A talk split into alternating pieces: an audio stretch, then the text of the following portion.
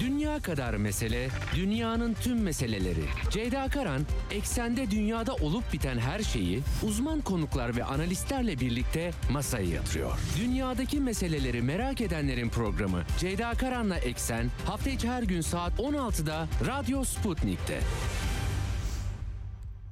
Eksenden merhabalar efendim. Bugün 13 Aralık 2022 günlerden salı dünyadan haberlerle karşınızdayız. Hafta içi her gün olduğu gibi gündem yüklü Ukrayna sahası ve etrafında uluslararası resme dair yine çok sayıda başlık var. Size aktarmaya çalışacağım bugün.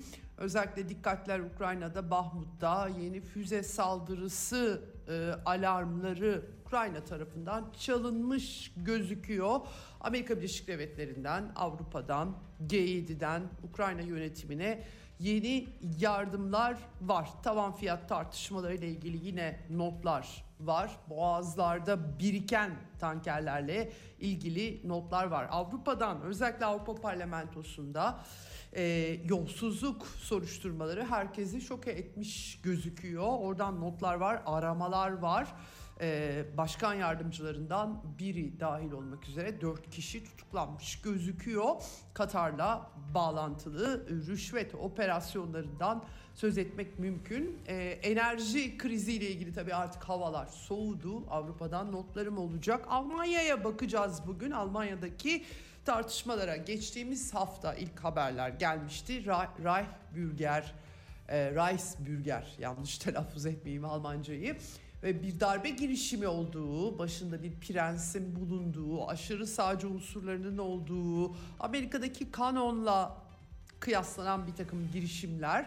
E, pek çok insan açıkçası e, anam vermekte zorlandı ama Alman hükümetinin, Almanya hükümetinin kaygılı olduğunu ve siyasetinin kaygılı olduğunu belirtmek lazım. Bugün Almanya'ya bağlanacağız. E, bu hattaki gelişmeleri, değerlendirmeleri, tartışmaları alacağız.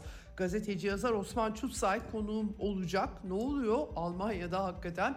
Tabii Ukrayna çatışması pek çok şeyi etkilediği ekonomik bağlamda siyasi tartışmalar bakımından da Almanya'da bir darbe mümkün mü değil mi? Bu Reichsbürger nedir? Nasıl anlamak lazım?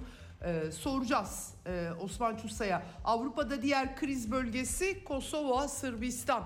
BM tasarısına göre Sırbistan'ın bir bölgesi ama tabii Lahey kararı uyarınca bağımsızlığının önü açılmış durumda Avrupa Birliği içerisinde. Ben dün 4 demiştim yanlış söylemişim. 5 e, ülke kabul etmiyor Slovakya da dahil. E, tabii biraz e, harita meselesi hassas bir konu. Batı'nın gündemimizde Sovyetler Birliği'nin çöküşüyle e, soktuğu bir şey bu. Haritaların yeniden çizilmesi tabii belli yerlerde tercih ediliyor. Belli yerlerde çok edilmiyor malum. Jeopolitik hesaplar burada etkili oluyor. Tartışmalar var, gerilim e, var e, bu noktada. Türk dış politikasından başlıklar aktaracağım yine sizlere. Millet e, e, Türkiye Büyük Millet Meclisi'nde dışişlerinin de bütçesi vesilesiyle Çavuşoğlu'nun mesajları var. Cumhurbaşkanı e, Türkmenistan'a gidecek. E, Rusya e, Duma Başkanı'nı ağırladı. Oradan notlar var size e, aktarmaya çalışacağım. Ee, Asya'da Çin, Amerika temaslarına dair haberler yine var. Ee, bunları da aktaracağım ve Orta Doğu'da daha ziyade İran başlıklı İran'daki e, kadın devrimi tırnak içerisinde üzerinden protestolar ve kimi yerde isyana dönüşmüş Avrupa Birliği'nin ek yaptırımları gündeme gelmiş durumda. Onları da e, aktarmaya çalışacağım sizlere. Bugün e, programın ikinci yarısında da Almanya'ya bağlanacağız Osman Çutsay konuğum olacak. Başlamadan frekanslarımızı yine tekrar edelim. İstanbul'dan 97.8, Ankara'dan 96.2, İzmir'den 91, Bursa'dan 101.4 ve Kocaeli'nden 90.2. Sputnik web sitesi üzerinden kulaklığı tıklarsanız hemen sağ üstte rahatlıkla Türkiye'nin her yerinden bizi dinleyebilirsiniz. Yine Telegram hesabının linkini paylaştım. En kolay yol Telegram hesabınız varsa Radyo Sputnik'e katılabilir ve e, yayınlarımızı rahatlıkla dinleyebilirsiniz diyelim. Başlayalım eksen. Dünya kadar mesele, dünyanın tüm meseleleri. Ceyda Karan, eksende dünyada olup biten her şeyi uzman konuklar ve analistlerle birlikte masaya yatırıyor. Dünyadaki meseleleri merak edenlerin programı Ceyda Karan'la Eksen hafta içi her gün saat 16'da Radyo Sputnik'te. Evet, Ukrayna içerisinde çatışmalar devam ediyor. Rusya güçlerinin pek çok bölgede e, ya Ukrayna saldırılarını püskürttükleri ya da cephenin istikrarlığını koruduğu haberleri geliyor. E, özellikle Bahmut, Artemovsk bölgesine yoğunlaşmış durumda. Burası bir kıyma makinası diye anılıyor uluslararası askeri gözlemciler tarafından. Bahmut'un doğu bölgelerine e, Rusya Federasyonu ve birlikte hareket ettiği müttefik güçlerin Donbas'tan girdikleri cadde cadde çatışmaların devam ettiği yolunda haberler var. Aslında çok da büyük bir yer değil. Batı'da da şimdilerde ya çok sembolik önemi var. Zaten düşse de bir şey değişmez gibi analizler öne çıkartılıyor. Ee, emin değilim oradan sonra artık Kramatorsk bölgesine iş varıyor. Ee, şimdi burada tabii e, cep, Bahmut'tan özellikle kadın Ukrayna askerlerinin görüntülerini görüyorum sosyal medya hesaplarında. Bahmut'taki sivillerin tahliye edilmeyeceğini zaten onlar Rusya yanlısı diyerek izah ediyorlar. Yani Donbas bölgesi genel olarak böyle tabii. Ee, Ukrayna, iki Ukrayna kuruluşundan beri Ukrayna'nın negatif milliyetçiliğinin belki getirdiği ülkeyi yeri izah ediyor kısmen. Ee, Ukrayna Genel Kurmayı'nın e, bildirdiği haberlerde Liman, Zaporojye, Artemovsk, Avdiivka gibi yerlerde e, karşı saldırının başarısız olduğu, Rusya'nın atakta e, olduğu anlaşılıyor. Diğer yerlerde savunma mevzilerinin sağlamlaştırıldığı yine her sonda da Ukrayna büyük ölçüde sivillerin çoğunu tahliye etmek zorunda kaldı. Yani Rusya'nın çekilmesi sonrası girdiler savaşmadan ama ellerinde tutmak tabii ayrıca büyük bir e, sorun anlamına e, geliyor. Ayrıca Gorlovka Donetsk'te e, Ukrayna bombardımanına uğramış ve e, yerleşim yerlerinde binalar vuruluyor. E, ben Temmuz'da gidip kendim gördüğüm ve sivillerle de konuştuğum için rahatlıkla söyleyebiliyorum ki orada o bölgenin halkını çok dert edinmediklerini kendileri anlatıyorlar. Rusya asıllı ve Rusça konuşanları Ukrayna ordusu dert edilmiyor. Yani dolayısıyla e, onlar açısından çatışmalar e, sivillerin arasında bu şekilde verilebilir hale geliyor bu anlamda. Bir de Ukrayna tarafının İran'la ilgili iddiaları yine düştü. Bu arada Ukrayna yönetimiyle İran yönetiminin temasları olduğunu anlıyorum açıklamalardan. Yine İran yapımı şahit e, şahit İHA'larının kullanıldığını iddia ediyor Ukrayna tarafı. Batı'dan da geliyor bu. Ee, İran Savunma Bakanı Muhammed Reza e, Aştiyani ise biz bu konuyu sorduk bize hiçbir kanıt sunmadılar söylüyorlar ama e, ne diyorlar demeye getirmiş gözüküyor. Evet e, Zaporojye'deki meşhur nükleer santral Mart başında Rusya'nın eline geçen orayla ilgili de Uluslararası Atom Enerjisi Ajansı dolayımıyla Rusya'nın kontrolünden çıkacağı gibi iddialar vardı. Bunu reddetmişlerdi. E, bu konuda yine Macron'un dile getirdiği iddialar var ama e, doğru olmadığını söylüyor Rusya tarafı bilemiyorum. Şimdi e, bir de Zelenski 3 e, şart e, Noel Noel'e kadar eğer Rusya güçleri geri çekilirse diye başlayan bir 3 adım dile getirdi en son.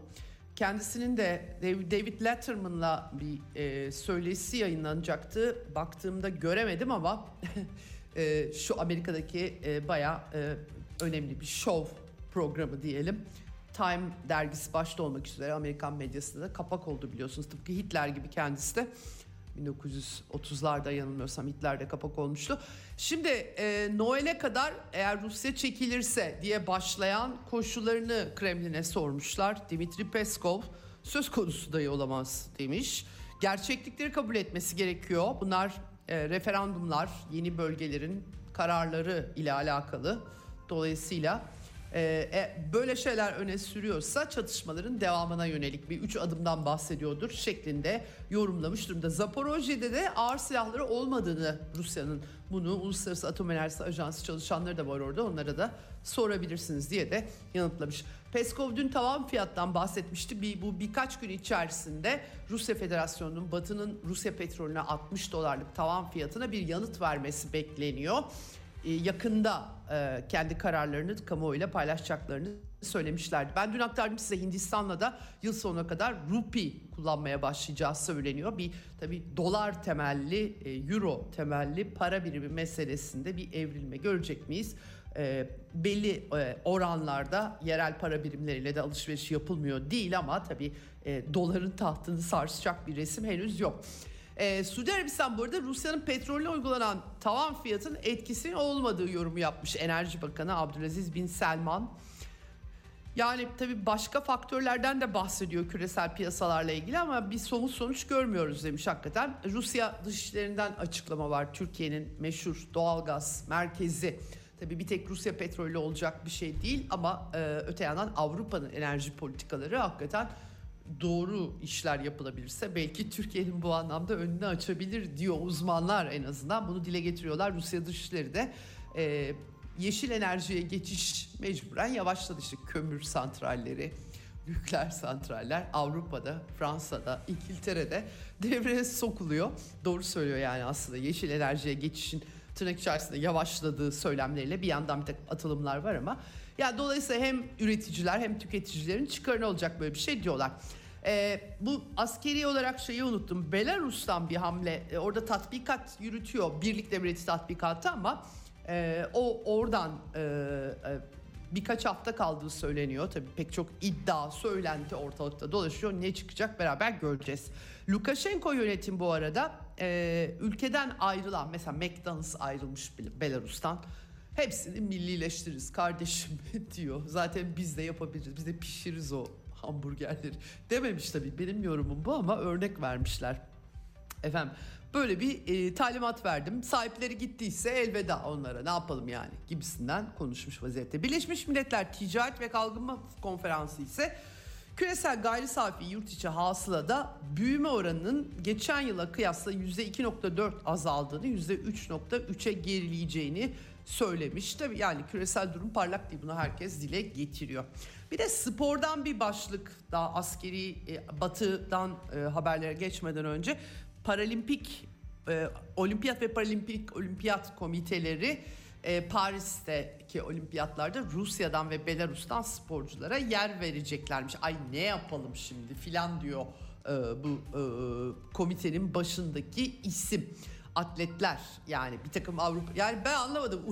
Ya, hakikaten çok acayip. Avrupa ülkelerinin direnişlerinden kaçınmak için elemelerde Asya bölgesine katılacak Rus ve Belaruslu atletler filan gibi.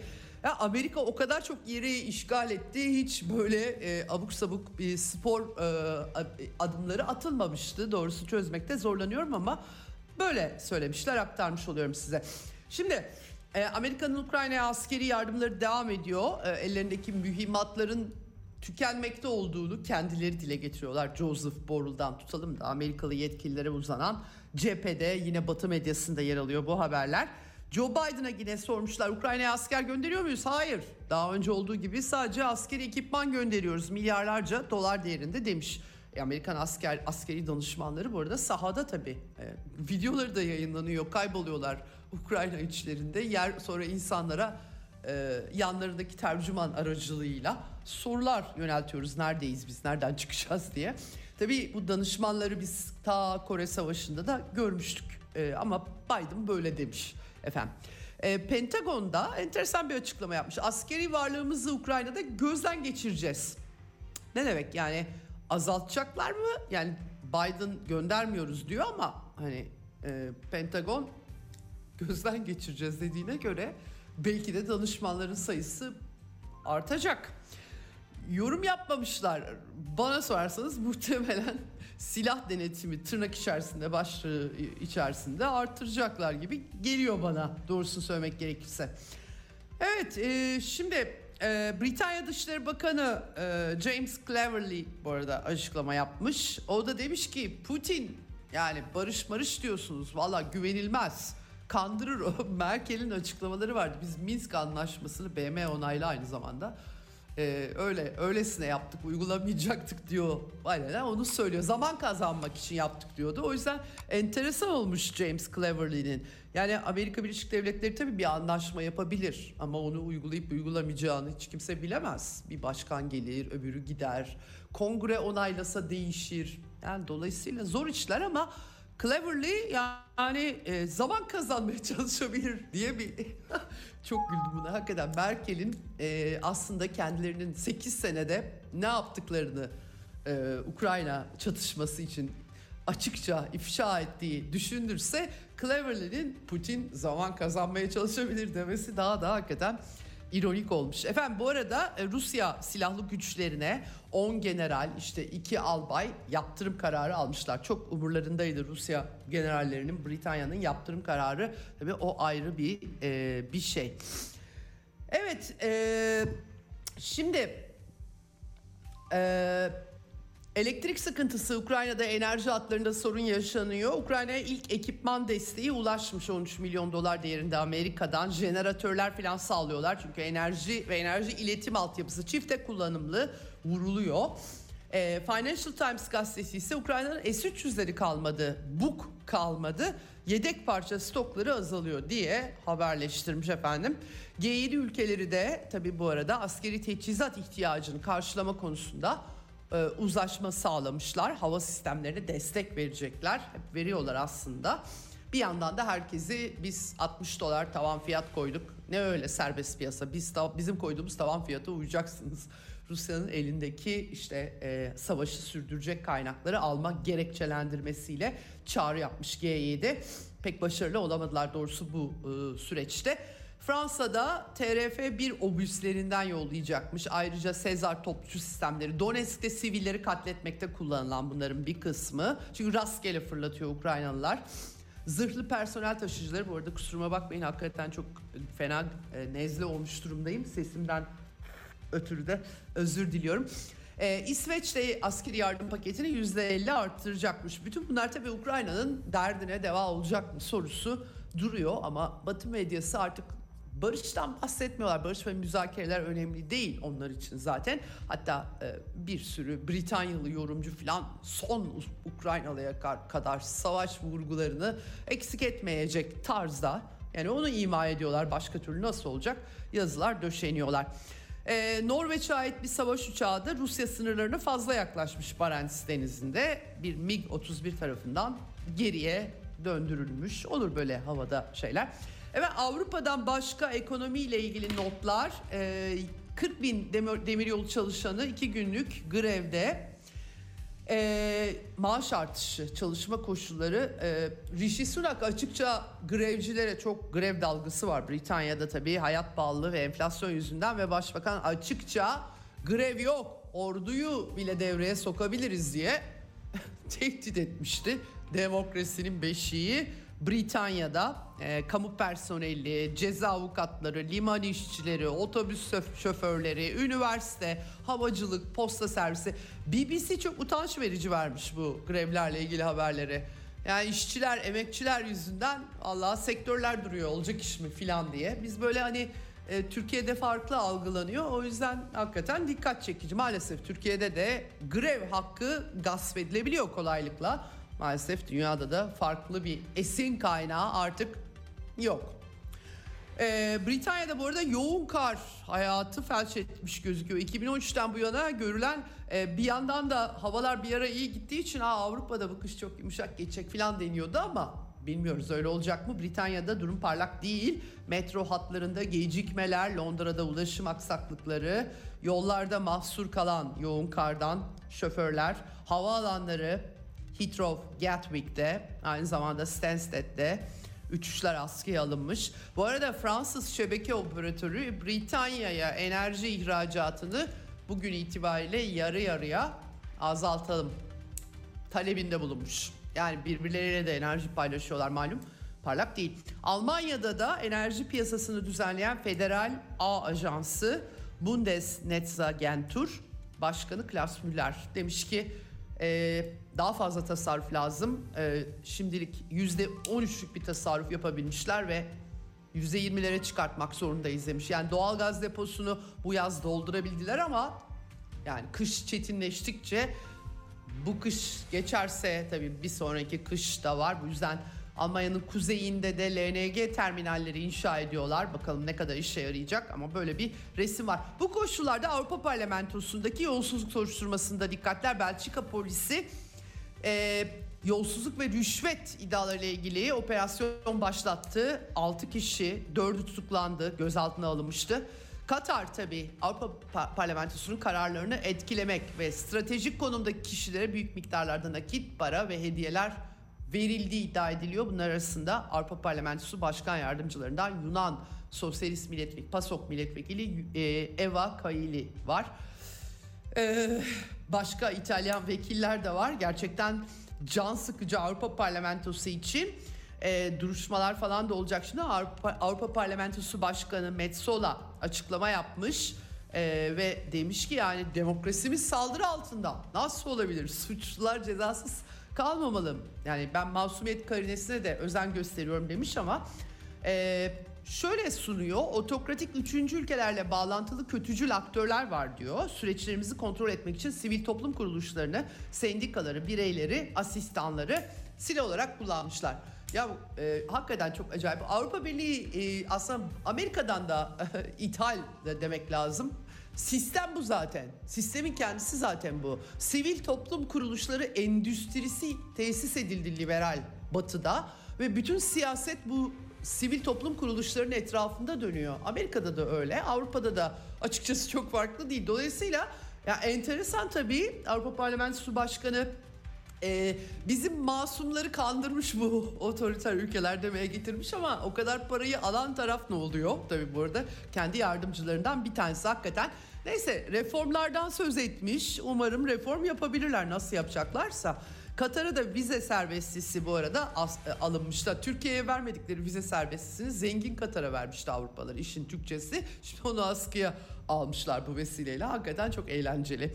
Ee, Yunanistan'da da mal varlığını doldur, dondurmuşlar hemen. Ee, PASOK da açıklama yapmış. Yani bu kadın bizden seçildi ama son dönemde fazla da bir bağlantımız kalmadı bu Avrupa Parlamentosu'na gittiğinden beri diye. Avrupa demokrasisi için çok utanç verici tabii bütün bunlar ama bu demokrasinin de niteliğiyle ilgili biraz daha herhalde böyle e, bakmakta fayda var gerçekten. Ee, bu arada Yunanistan'da polis kovalamacasında bir genci vurmuşlardı. Bir işte 20 euroluk benzin alıp parasını ödemediği gerekçesiyle işin aslı doğrusu nedir tam çözemedim ama kovalamacada ateş açtıkları 16 yaşındaki genç hayatını yitirmiş efendim. Roman asıllıymış, Yunan vatandaşıymış. Protesto gösterileri var Yunanistan'da. Ee, bu parantez içinde bunları da aktarmış olayım. Almanya'da hükümet sözcüsü açıklama yaptı. Stefan e, Haberstreit, Haberstreit e, Başbakan Olaf Scholz çok geçirmiş. Avrupa Parlamentosu'nda nasıl olabilir de böyle bir yolsuzluk olabilirmiş. Dehşetle not etmiş. Scholz'un da eskiden Hamburg'dan kalma bir takım kirli dosyaları, iddiaları ortaya atılmıştı. Birilerine iltimas geçmekten gerçi ama tabii bu başka bir şey. Avrupa Birliği bu arada Macaristan'ın fonlarını askıya almakta uzlaşma sağlamış durumda. Bütçeden ayrılan fonlar. Ee, gerçi e, serbest bırakmak için e, bir de tabii Avrupa Birliği'nin Ukrayna politikalarını da veto ediyor Macaristan. Hemen bir geri adım filan da atmışlar vetodan vazgeçmişler filan ama e, yani e, pazarlık işte ilke milke yok burada biliyorsunuz öyle yapıyorlar. Avrupa Birliği de kullanıyor bu fonları tabii. Ee, Viktor Orban ama sosyal medya hesabından Macaristan'ın lideri başbakanı alaycı bir gönderme yapmış Avrupa Parlamentosu'na günaydın diyerek Ronald Reagan'ın e, etrafındakilerle kih kih kih güldüğü bir fotoğrafı, görüntüyü paylaşmış. Macaris Avrupa Parlamentosu Macaristan'daki yolsuzluktan ciddi endişe ediyor. Fonların kesilmesi yolsuzluk gerekçesiyle gerekli tedbirleri alınmadığı için yapılmıştı. Efendim e, bu arada Almanya medyasında neredeyse Macaristan Rusya casusu ilan edilecek. Hakikaten çok acayip. E, efendim e, güvenli liman haline geldi. Zaten Macaristan'da 50 Rus diplomatı ne arıyor? Toplasan diğer ülkelerde 20 diplomat var. Yani diplomatların sayısı üzerinden çok enteresan, çok yetersiz tabii bu diplomat. Diplomasi nasıl yürüyecek? Mesela topyekün bağlantıyı kesip hiç diplomat istemeyebilirler ama diplomasinin sürmesini istiyorlar. Alman, Alman medyası bu Ukrayna krizinden bu yana inanılmaz bir hale geldi. Birazdan Osman Çutsa'ya bağlanacağız. Reichsbürger. Doğru telaffuz ediyorum. İnşallah kendisine soracağım. Ee, buradan ne çıkacak tam e, bu tartışmalarla ilgili bilgi alacağız. Almanya'da gerçekten birileri darbe mi yapıyor, yapmaya kalkıştı, nasıl olabilir böyle bir şey sorularına yanıt arayacağız. Efendim e, Türkiye boğazlardan geçen petrol tankerleri ki bunların çoğu Avrupa Birliği rotalı ve Rusya petrol değil zannedersem Kazak petrol taşıyorlar. E, bir kısmına Türkiye izin vermiş. Sigorta garantisi ekstradan istiyorlar tavan fiyat devreye girdiği için. 9 gemi geçebilecekmiş. Daha çok İngiltere merkezli bir sigorta şirketleri silsilesi teyit istiyor Ankara. Bir kaza olsa aa işte Rusya petrolünü taşıyor ödemiyoruz filan diyebilirler hakikaten. Şimdi ben bir, biraz düşündüm de belki de doğru tavır bu. Enteresan. Evet Avrupa'da asıl Kosova tabii dört belediyede Aralık seçimleri ertelendi. Ee, her şey erteleniyor. Çözemiyorlar Kosova krizini. Kosova krizi dediğimiz aslında Batı'nın Sovyetler Birliği'nin çöküşü sürecinde Yugoslavya'yı parçalama girişimi küçük küçük parçalara böldüler. En son parçada Kosova'ydı. Yugoslavya'yı bombaladı NATO BM kararı olmadan.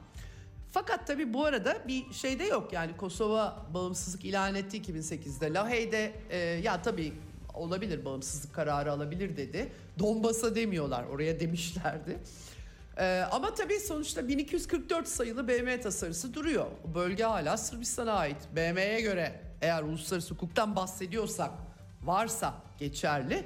Efendim şimdi tekrar tabii bu arada Kosova'nın kuzeyinde Sırplar yaşıyor. Yani bari bölerken hani onu da Sırbistan'a verselerdi diyeceğim var. Onu da yapmadıkları için el attıkları bölgelerdeki etnik gerilimler asla dinemiyor. Onu ancak idare edebiliyorlar. Tabii bu e, aynı zamanda NATO'nun askeri varlığına KFOR mesela Kosova'da bahane oluyor dolayısıyla. Şimdi tabii bir de Kosova yönetimi Aralık ortasında Avrupa Birliği üyeliğine başvurmak istiyor.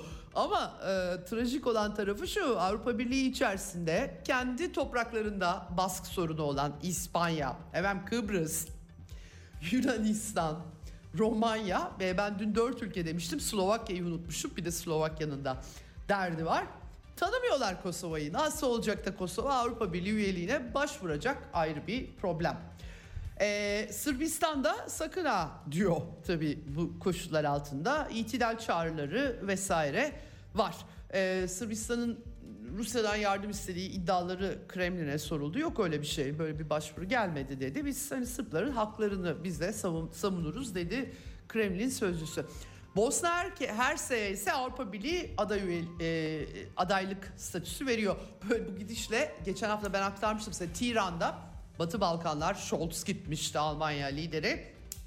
Alman Balkanları hala düzgün dizayn edemedikleri için o sorunları çözmeye çalışıyorlar Avrupa Birliği çerçevesinde. Ee, Bosna Hersek'e verecekler öyle gözüküyor. Perşembe günü Brüksel'de AB dışları AB liderler zirvesi var pardon. Resmi katılım başlayacak. Yani böylece Bosna Hersek Türkiye ile aynı statüye gelmiş oluyor. Bu da enteresan tabii ki. Ee, Türk e, dış politikasında Türkmenistan'a gidiyor. Ee, bugün yanılmıyorsam Cumhurbaşkanı Erdoğan bugün yarın Azerbaycan, Türkmenistan, Türkiye toplantıları var. Ticaret, enerji, ulaşım başta olmak üzere pek çok mesele. İlham Aliyev de orada olacak. Ee, bugün e, Rusya Duma Başkanı e, Volodin'i ağırladı. Cumhurbaşkanı e, aynı zamanda kendisi Anıtkabir'e gitti. Meclis Başkanı Burhan Şen, e, Mustafa Şentop'la pardon görüştü. E, bir şekilde e, Rusya ve e, Türkiye parlamentoları arasındaki diyalog ve işbirliğini geliştirme hedefli e, bölgesel bir terörle mücadele parlamentolar arası işbirliği bunun için konferans düzenlemeye çalışıyorlar. Moskova'da e, ikincisi olacakmış. İlki Türkiye'de yapılmış efendim. E, özel onuruna akşam yemeği de verdiler Volodin'e. Evet, e, bunun dışında ha, Dışişleri Bakanı Çavuşoğlu'nun bu arada genel kurulda mecliste 2023 e, bütçesi, bakanlığının bütçesiyle ilgili mesajları oldu. Küresel küresel fay hatları kırılıyor yani büyük güç rekabeti saptamaları yaptı. E, Türkiye'nin bu koşullarda işte e, ara bulucu olduğu, kritik bir ülke haline geldiği, e, vizyonunun yurtta barış, cihanda barışla e, uyumlu hale getirildiğini söyledi. Gerçi Yunanistan'a ansızın ya da Suriye'ye gelebiliriz deniyor ama hani o böyle söylemiş. Ee, tahıl anlaşması, Libya'da 2009'da izlemeye başladıkları aktif politikanın sonuçlarını, Libya'da Türkiye ta 2011 Arap isyanları sürecinde çok aktif rol oynadı. Katar'la birlikte hep beraber biliyoruz. Ben bizzat Libya'da gittiğim için daha iyi biliyorum doğrusunu söylemek gerekirse. Türkiye'nin etkin rolü tabii 2019'da deniz sınırları e, anlaşmaları e, gündeme gelmişti. Biraz daha karmaşıklaştı işler diyebiliriz o bağlamda. Evet, e, Kafkasya'da da Rusya liderinin Aliyev ve Paşinyan'la telefon görüşmeleri oldu. Sınır güvenliği bu yıl sonuna kadar bir barış anlaşması çıkarabilecekler mi? Kasım başı, Aralık başı metinler gitti geldi. Herkes ona e, şey yapıyor, kitlendi. E, Çin dışişleri ise Amerikan dışişlerinden Doğu Asya sorumluları, Ulusal Güvenlik Konseyi Çin sorumlusuyla masaya oturmuşlar. İyi geçti diyorlar. Joe Biden'la e, Xi Jinping buluşmuştu Bali'de e, G20 zirvesinde. Fakat tabii ar- arka plandaki konular devam ediyor. Mesela işte e, Pekin Büyükelçisi Amerika'nın Nicholas Burns Dünya İnsan Hakları Günü vesilesiyle Çin'de insan hakları, Hong Kong'da, efendim Tibet'te, e, Sincan'da feci durumda soykırım var filan deyince Çin dışişlerini biraz sinirlendirmiş. Yok böyle bir şey diyerek tek tek rakamlarla falan e, hani nüfus artışı var nasıl soykırım oluyor tarzında yaşam standartlarını yükseltmek bağlamında e, pek çok e, ifade kullanmış Çin Dışişleri e, Bakanlığı efendim.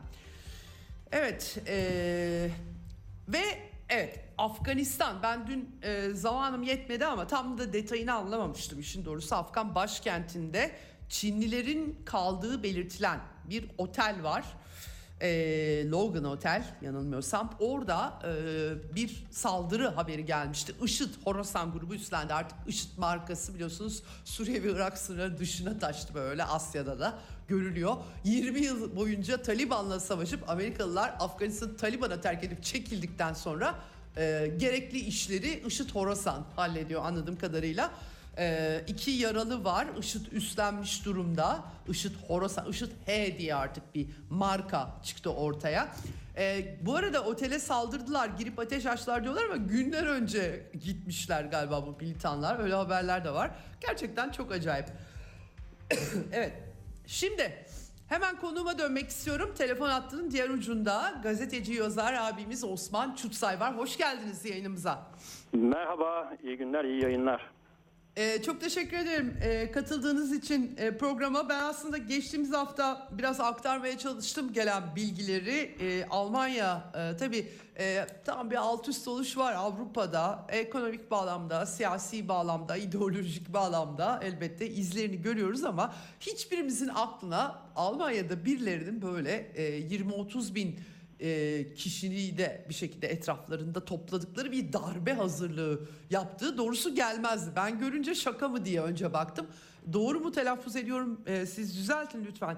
Reichsbürger Evet. e, grubu. E, ama tabii böyle bir grup var anladığım kadarıyla. E, büyük bir Cumhuriyet tarihinin en büyük operasyonu filan denildi. Tabii Almanya'nın e, 20. yüzyıl tarihini de bildiğimiz için en büyük mü onu da bilmiyorum. E, ne oldu? Hakikaten Almanya devleti de kaygılı gözüküyor. E, hakikaten olup bitenden ne anlamak gerekiyor diye hemen sorayım.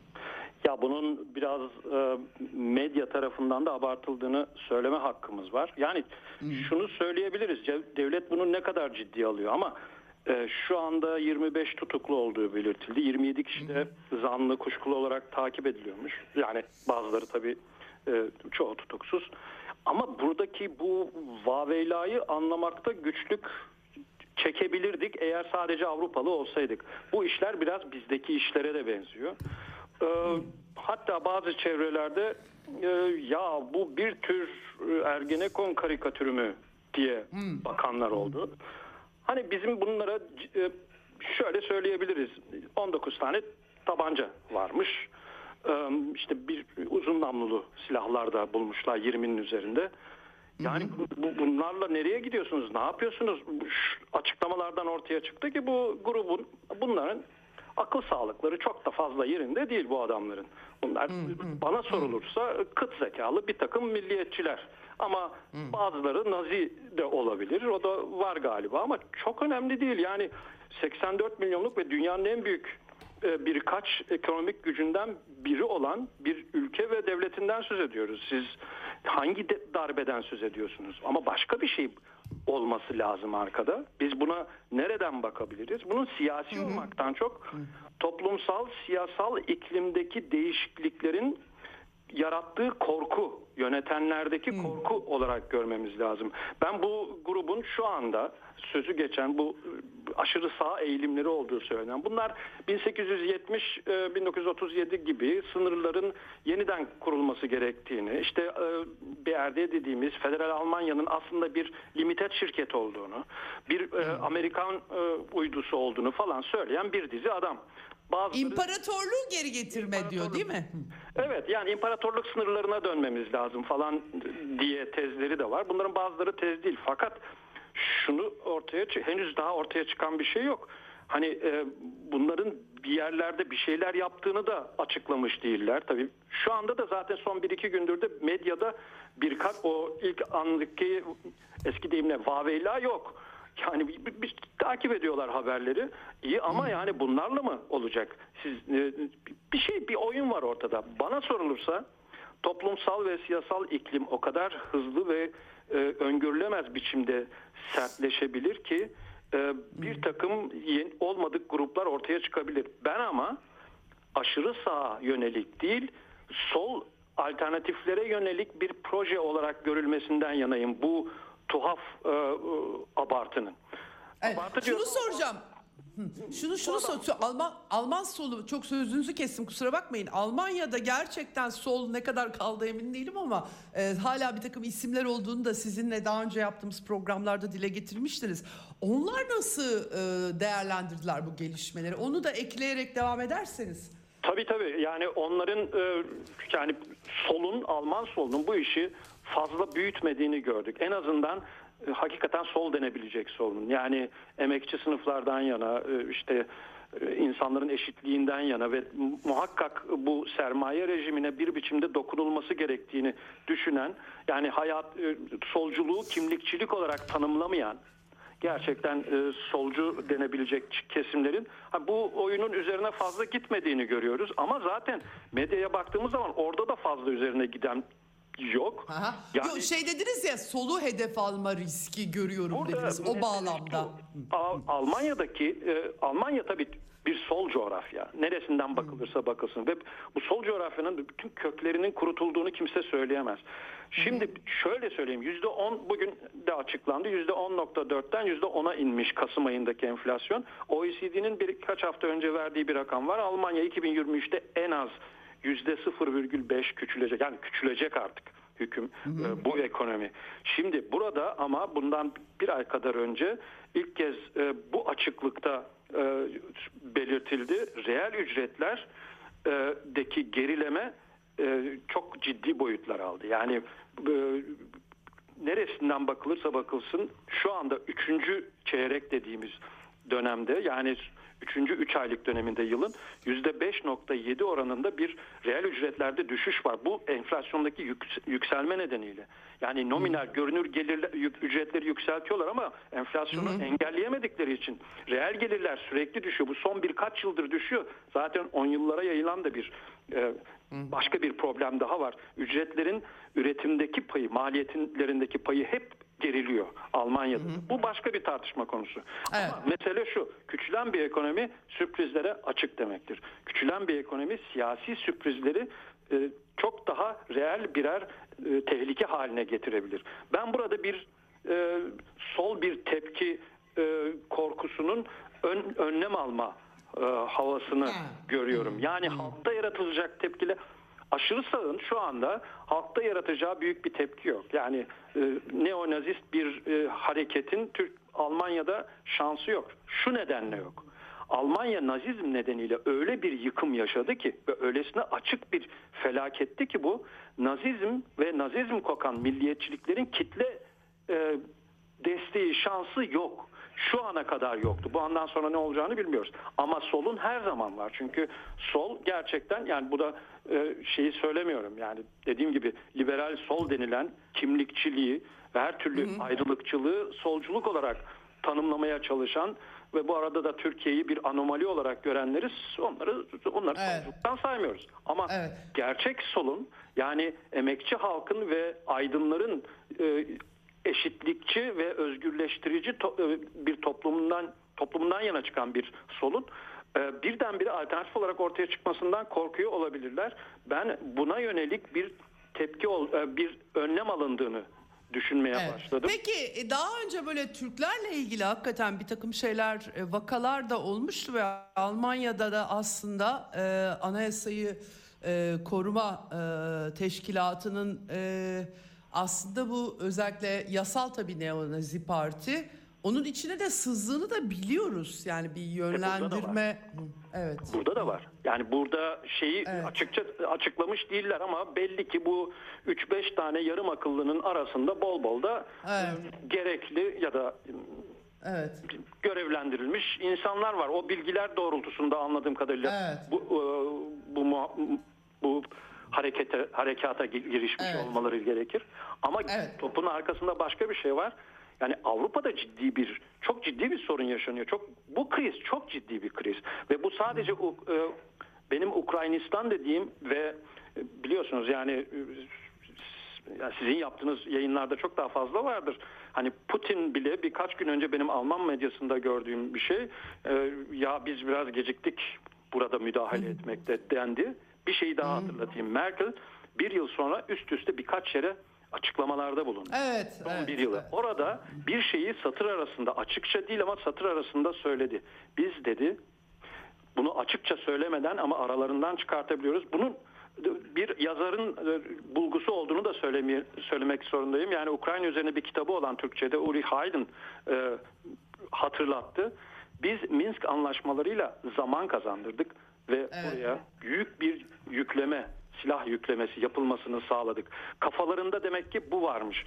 Ee, buradaki Ukraynistan'ın e, kurulması Afganistan'ın bir Avrupa versiyonu olarak tabii bunun çok daha başka sonuçları olacak. Bunun, bunun Evet. sonuçlarından biri de Almanya'da Alma- Avrupa'nın en zengin ülkesinde, dünyanın en zengin ülkelerinden birinde ciddi toplumsal gerginliklerin ortaya çıkma olasılığıdır. Yani bu e, yüzde yarımlık bir küçülme bile olsa bu bu boyutlardaki ve dünya ölçeğinde çok önemli bir devlet e, ekonominin çok ciddi bir sarsıntıya gir- gireceğini gösterir. Burada komik biliyorsunuz yani sizler de yakaladınız yani buranın e, Türkiye'deki Maliye Bakanı'nı aratmayacak kadar zeki ve değerli ekonomi bakanı Robert Habeck ya işte insanlar e, el beziyle silinsinler, duşlarını pek yapmasınlar falan gibi ön- önlemler önermeye başladılar. İnsanlar yani bugün e, benim bulunduğum bölgede eksi 6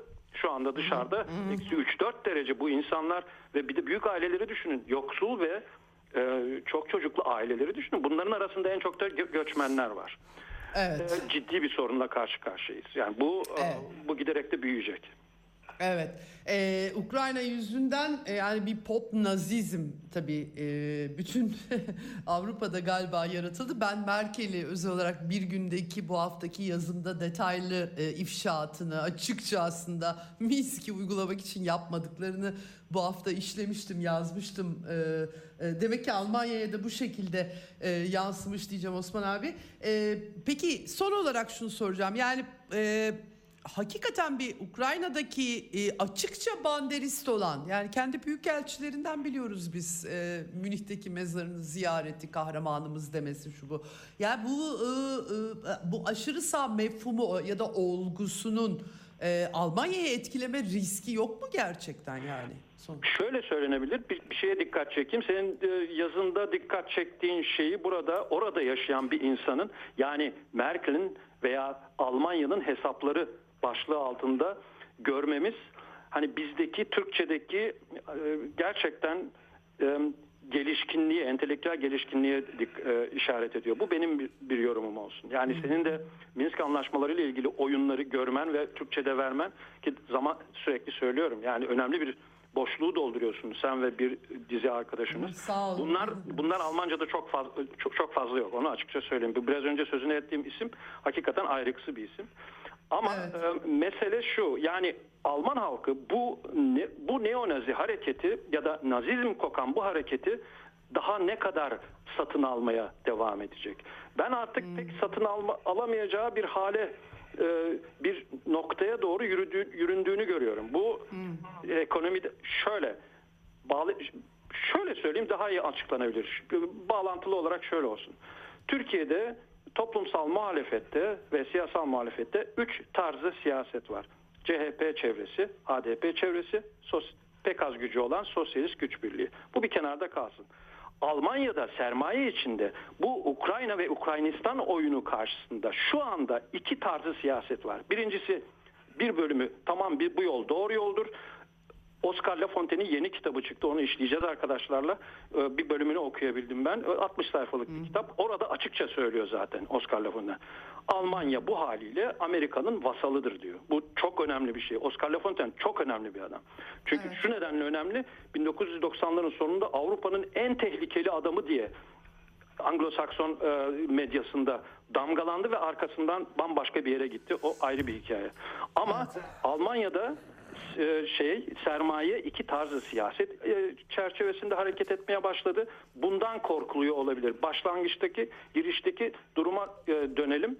Almanya'da sermayenin iki parça halinde birbirine zıt koş, e, çıkarlarla hareket etmesi bu ülkenin bütünlüğü açısından e, ciddi bir tehlikedir. Kimlerde? Yani Atlantikçilerle buradaki e, e, sermaye yani bu enerji boşluğu nedeniyle şunu bu sermaye kesimi yani Atlantikçilerin oynadığı oyunu artık ya biz bunu kabul edemeyiz diyenlerin büyük bir bölümü artık açıkça karşı e, bir- toplumun karşısında konuşmaya başladılar. Ya bu Evet. bizi nereye götürüyor? Bunlardan biri de açıkça söyledi. Bu bir Amerikan oyunudur dedi. Büyük bir tekstil e, şeyi ve e, ayağınızı denk alın e, şey, işaretlerini alınca sustular ama öyle değil. Hakikaten Evet. Amerika Almanya'nın Rusya ile ve Çin'le işbirliği içinde oluşturacağı büyük ekonomik gücü resmen bastırmaya başladı. Çünkü bütün üretim maliyetlerini yukarıya isteseler de istemeseler de çıkaracak bir e, dünya şeyin e, düzenine girdik. Bu Amerika'nın işine yarar, Amerikan ekonomisinin işine yarar. Ama Almanya için de sanayinin açıkça yani Almanya gibi bir sanayi ülkesinin açıkça sanayisizleşmesine yol açar bu enerjisizlik. Onun için e, bizdeki Maliye Bakanı'ndan çok daha değerli olmayan ama en az onun kadar değerli olan Alman Ekonomi Bakanı'nın bilgisiyle ve görgüsüyle de alay edenlerin haklı olduğunu şimdiden söylemiş olayım. Bu iş Peki. böyle gitmez. Peki. Çok çok teşekkür ediyorum e, değerlendirmeler için. Çok Biz sağ olun. teşekkür ederiz. İyi yayınlar.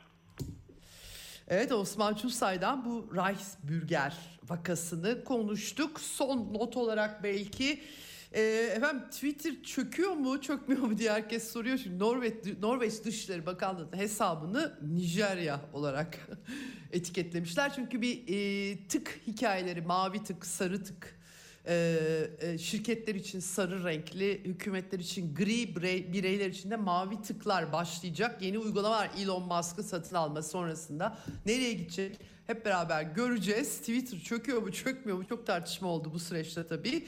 E, bu o anlamına mı geliyor bilmiyorum ama bir şeyler hatlar karışmış gibi gözüküyor. Twitter'da biliyorsunuz artık diplomasi, işte e, parlak yazılar, her türlü rezillik orada. E,